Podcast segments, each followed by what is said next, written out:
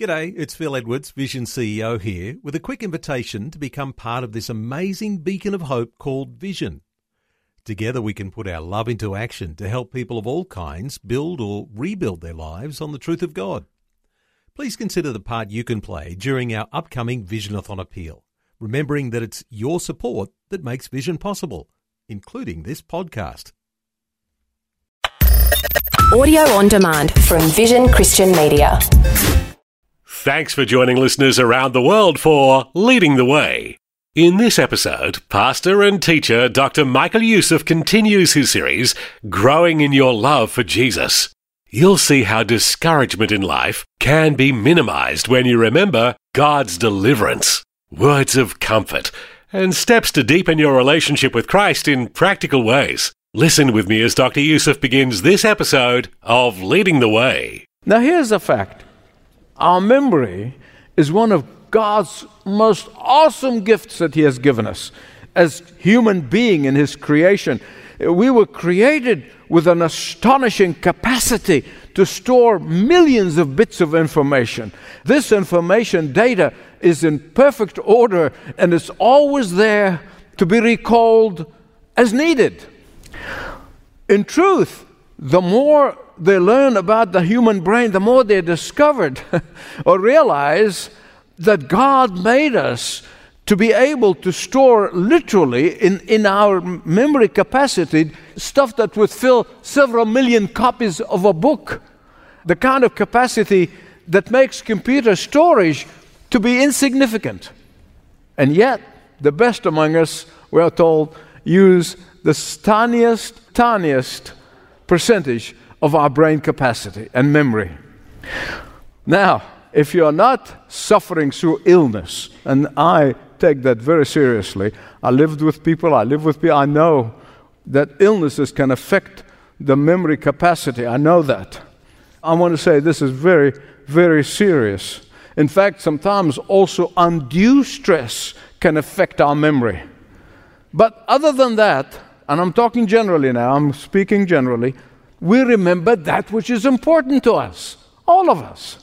Sadly, a lot of people forget the most important thing of all, namely God and His past intervention in their life.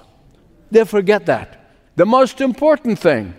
And that's precisely why one of the most used word in the Scripture, both Old and New Testament, is the word remember.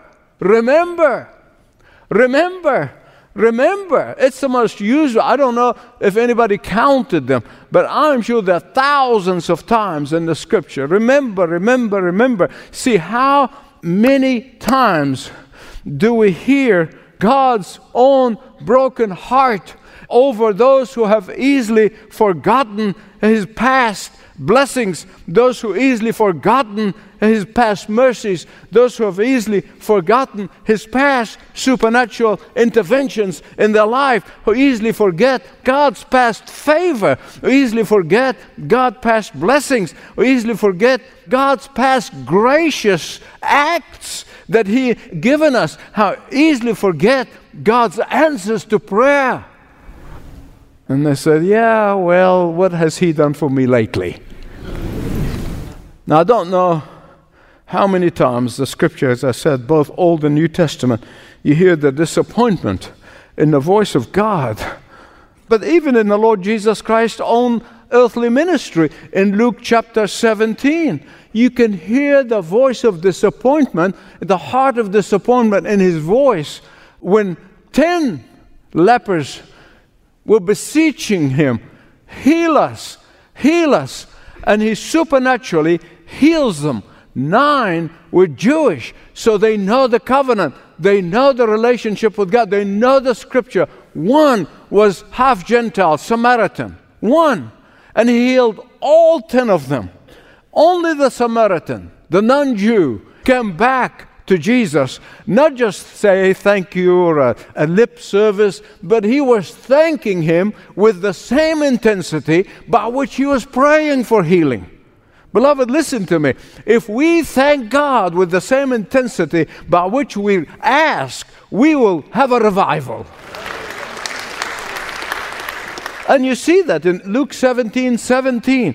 You hear the depth of the disappointment on the part of Jesus. And when he said, and I quote, "Were not 10 healed? How come? How come only this Samaritan gave glory to God for his healing?" I have no doubt that our Lord was using this as a great teachable moment for the disciples. No doubt our Lord was using this opportunity when he saw only the Samaritan came with the same intensity to give thanks and praise God for his healing. And he wanted to teach the disciples to remember to be grateful and thankful and to remember God's gracious acts of the past and bless him. But even the people of Israel, when they entered the promised land, you know, here's the thing that boggles my mind. Had God not warned them ahead of time, you would say, well, you know, you just cut them a slack, right? Give them a slack. Just give them an excuse. But how many times God warned them in Leviticus and in Exodus and in Deuteronomy particularly, how many times he warned them? He said, when you go into the promised land, when you prosper, you're going to forget me. And right on schedule. As soon as they get into the promised land, what happened? They forgot God. Oh, they remembered God, all right. They remembered Yahweh on Saturday and on high and holy days. But the rest of the time, they were thinking of Baal, the fertility god, Ashtar and Ashtaroth. You see, they thought of Yahweh on occasions. They only thought of Yahweh when they got into trouble. They thought of Yahweh. It's not that they forgot him altogether. They thought of Yahweh. Every time they were desperate and they back to the wall, didn't know what to do, where to go, and to go to Yahweh. They remembered Yahweh when Baal and Ashtar and Ashtaroth failed them, and they knew only Yahweh could deliver them. The very reason why God established the feasts and the festivals of Passover and Sabbath and all that, so that they would permanently remember of God's gracious past acts in their lives with their ancestors and with them. Oh, but alas, these festivals become all about them. Oh, they become about them. Empty celebrations. They lost the meaning. And the reason our Lord Jesus Christ did not want his believers in the New Testament church to fall in the same trap as Israel, he established the Lord's Supper as a permanent reminder of the colossal cost that cost him to go to that cross to die for you and me. And yet some churches go through the rituals. Some of them do it every day, several times a day. They lost the meaning. Others don't remember or celebrate altogether. Question: why did God have to remind them and us all the time? All the time. Answer: because recalling their memories of God's redeeming grace generates hope for the future. Because recalling past interventions deepens our love for the Lord.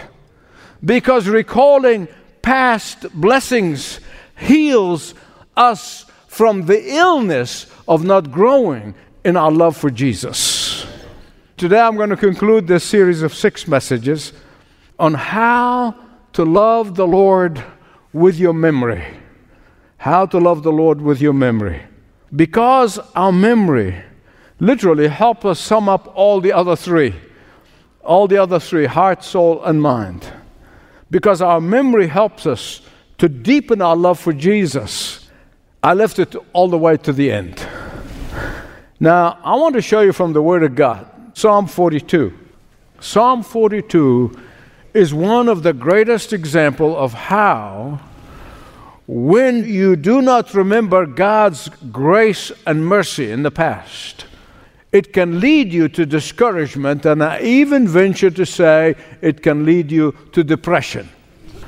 Psalm 42 is a great tool in helping us to grow deeper in our love for the Lord with our memory. Psalm 42 is a great example of how loving God with our memory inspires us, and it really pulls us out of fear into faith. Look with me specifically. Those are the three verses I want to focus on today, 4, 5, and 6. Verse 4, these things I remember. These things what? I remember. Underline I remember in your Bibles. Just underline it and put an asterisk. Just mark it. So every time you go back to the scripture, this thing comes screaming at you. These things I remember as I pour out my soul. What does the psalmist remember? Listen, he tells us how I used to go with the multitude, leading the procession to the house of God, with the shouts of joy and thanksgiving among the festival throngs. Then he goes on from remembering these glorious things and the glorious events and the great intervention and the great experience with God. He goes from that remembrance, the importance of memory, and then he speaks to himself. He speaks to himself. Have you ever talked to yourself? Don't kid yourself, we all do. Actually, we self-talk much faster than we speak or even read. We all self-talk. So be extremely careful what you say to yourself. What you say to yourself. If you beat yourself up all the time, you basically focusing on your pride, not on God's mercy and grace. Amen. And so he talks to himself, self, that's what he's doing.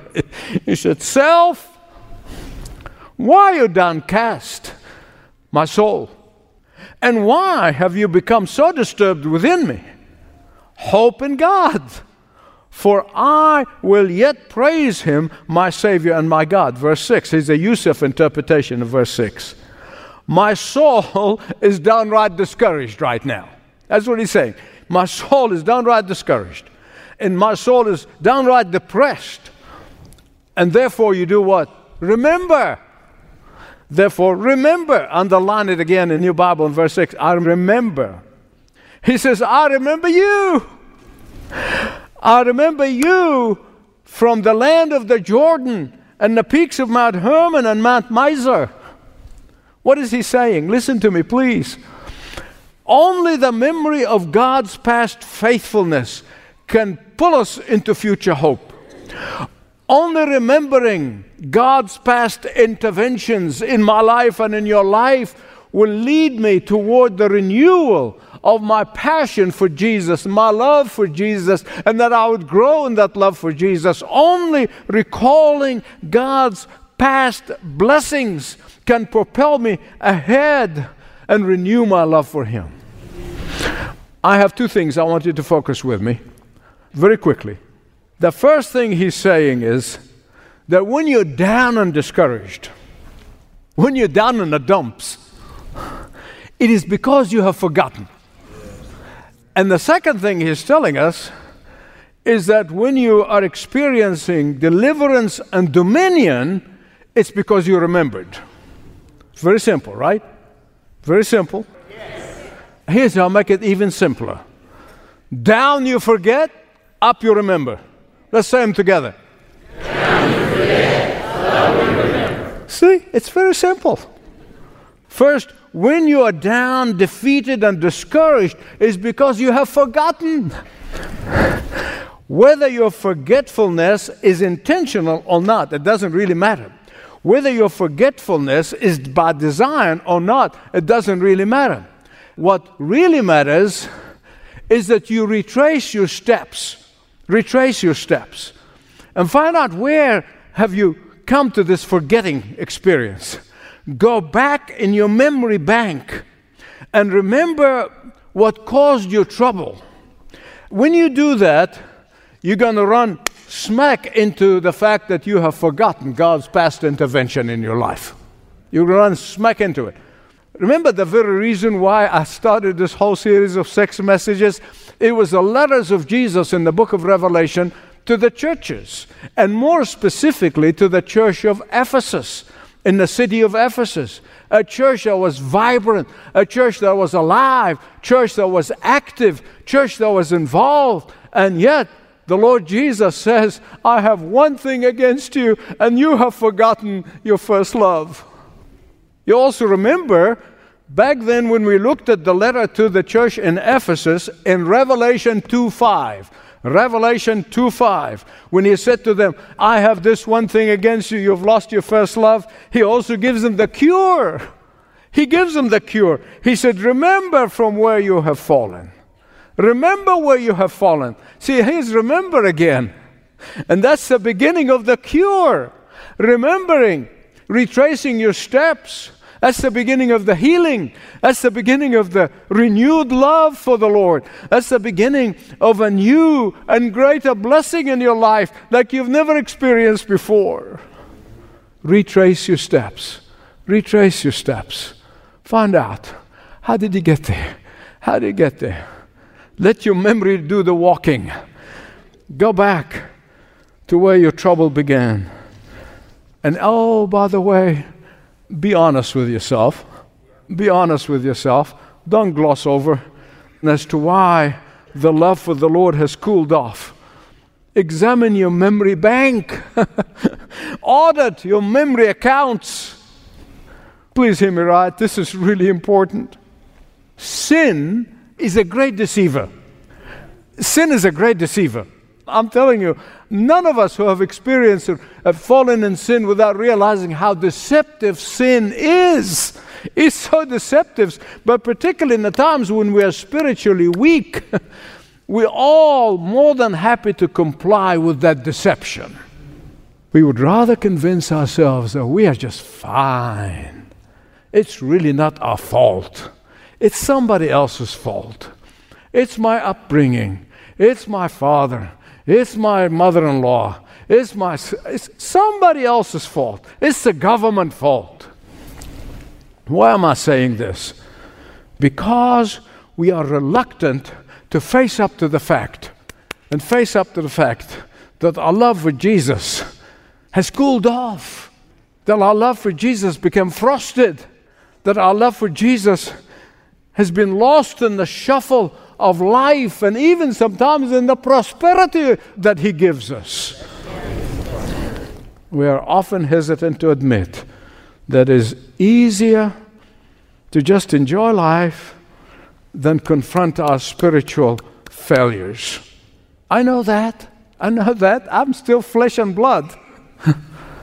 But until we face the reality that we do not love Jesus with all of our minds and all of our hearts and all of our soul, we cannot go any deeper with Him and loving Him more every day.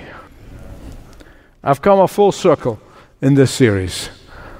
And so the second thing the psalmist tells us, Psalm 42, that the only hope for renewing our love for the Lord, the only hope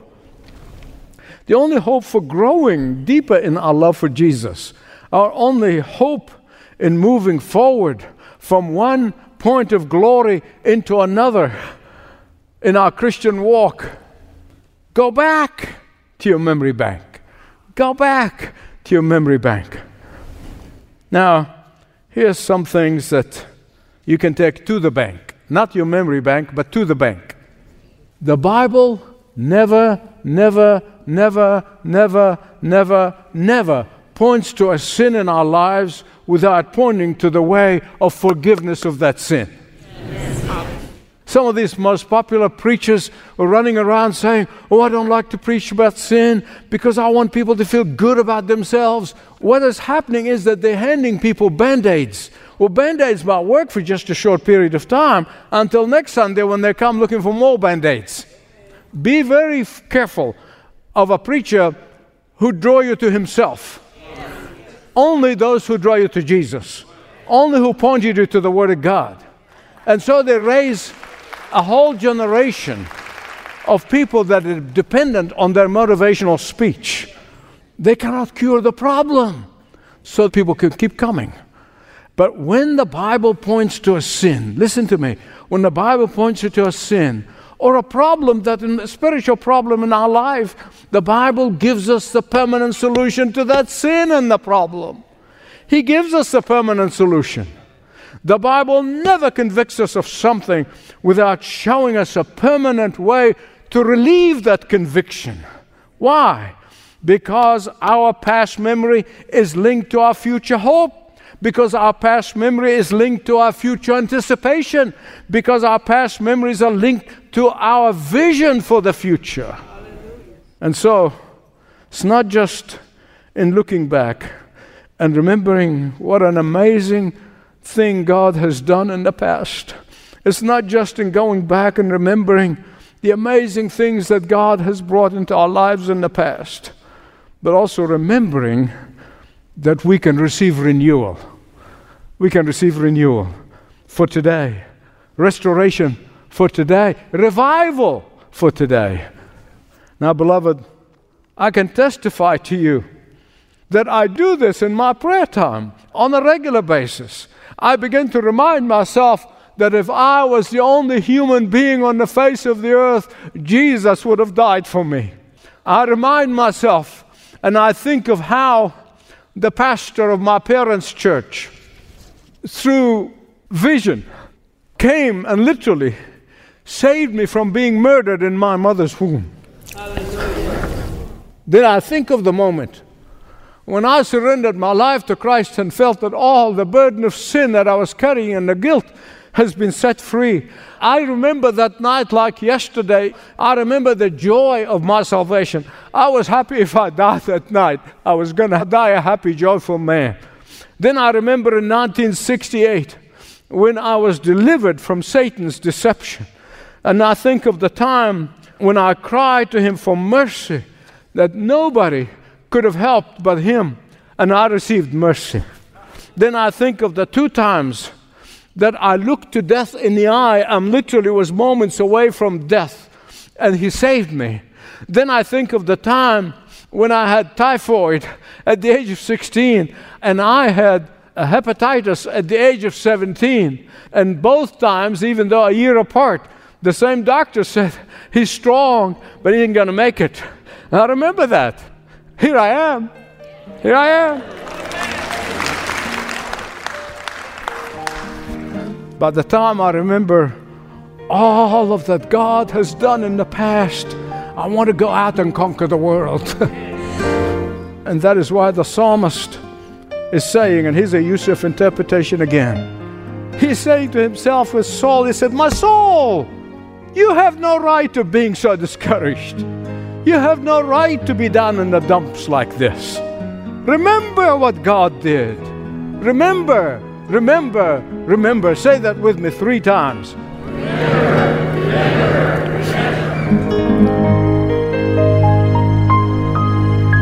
Thanks for listening to Leading the Way. Would you like to speak with someone further about beginning or growing your love for Jesus? The place to start is ltw.org/Jesus. In a world so desperately in need of truth and hope, Leading the Way is meeting the challenge. Through Leading the Way's Vision 2025 campaign, our mission to hear from 1 million souls who have come to Christ through Leading the Way's global ministry. A major part of the Vision 2025 initiative is the expansion of Leading the Way's media footprint. We have added more than 80 new television networks and stations since the launch of Vision 2025. We are now reaching tens of millions of new viewers, bringing the truth of Jesus into homes that may never have heard the gospel before. In addition, our national TV advertising campaign, Finding True Peace, has produced over 125,000 online visitors to the gospel website, where they can find answers to their spiritual questions and learn more about the peace only Jesus can bring to their lives. With each passing year, the world keeps changing, but our calling is the same. Leading the Way is right there on the cutting edge, adapting to the new tech and media landscape, using every tool to reach the world with the hope of Jesus. Contact us today to find out how you can join with Leading the Way's global outreach and become a part of what God is doing through this worldwide ministry. Join Dr. Youssef in reaching millions of people with the gospel over the coming years through Vision 2025. Learn more when you call 1300 133 589. or online at ltw.org. Once again, 1300 133 589 and ltw.org. Thank you for listening today. This program is furnished by Leading the Way with Dr. Michael Youssef. Connect further via television, YouTube, Facebook, Twitter, and all of the social media networks. Learn more at ltw.org.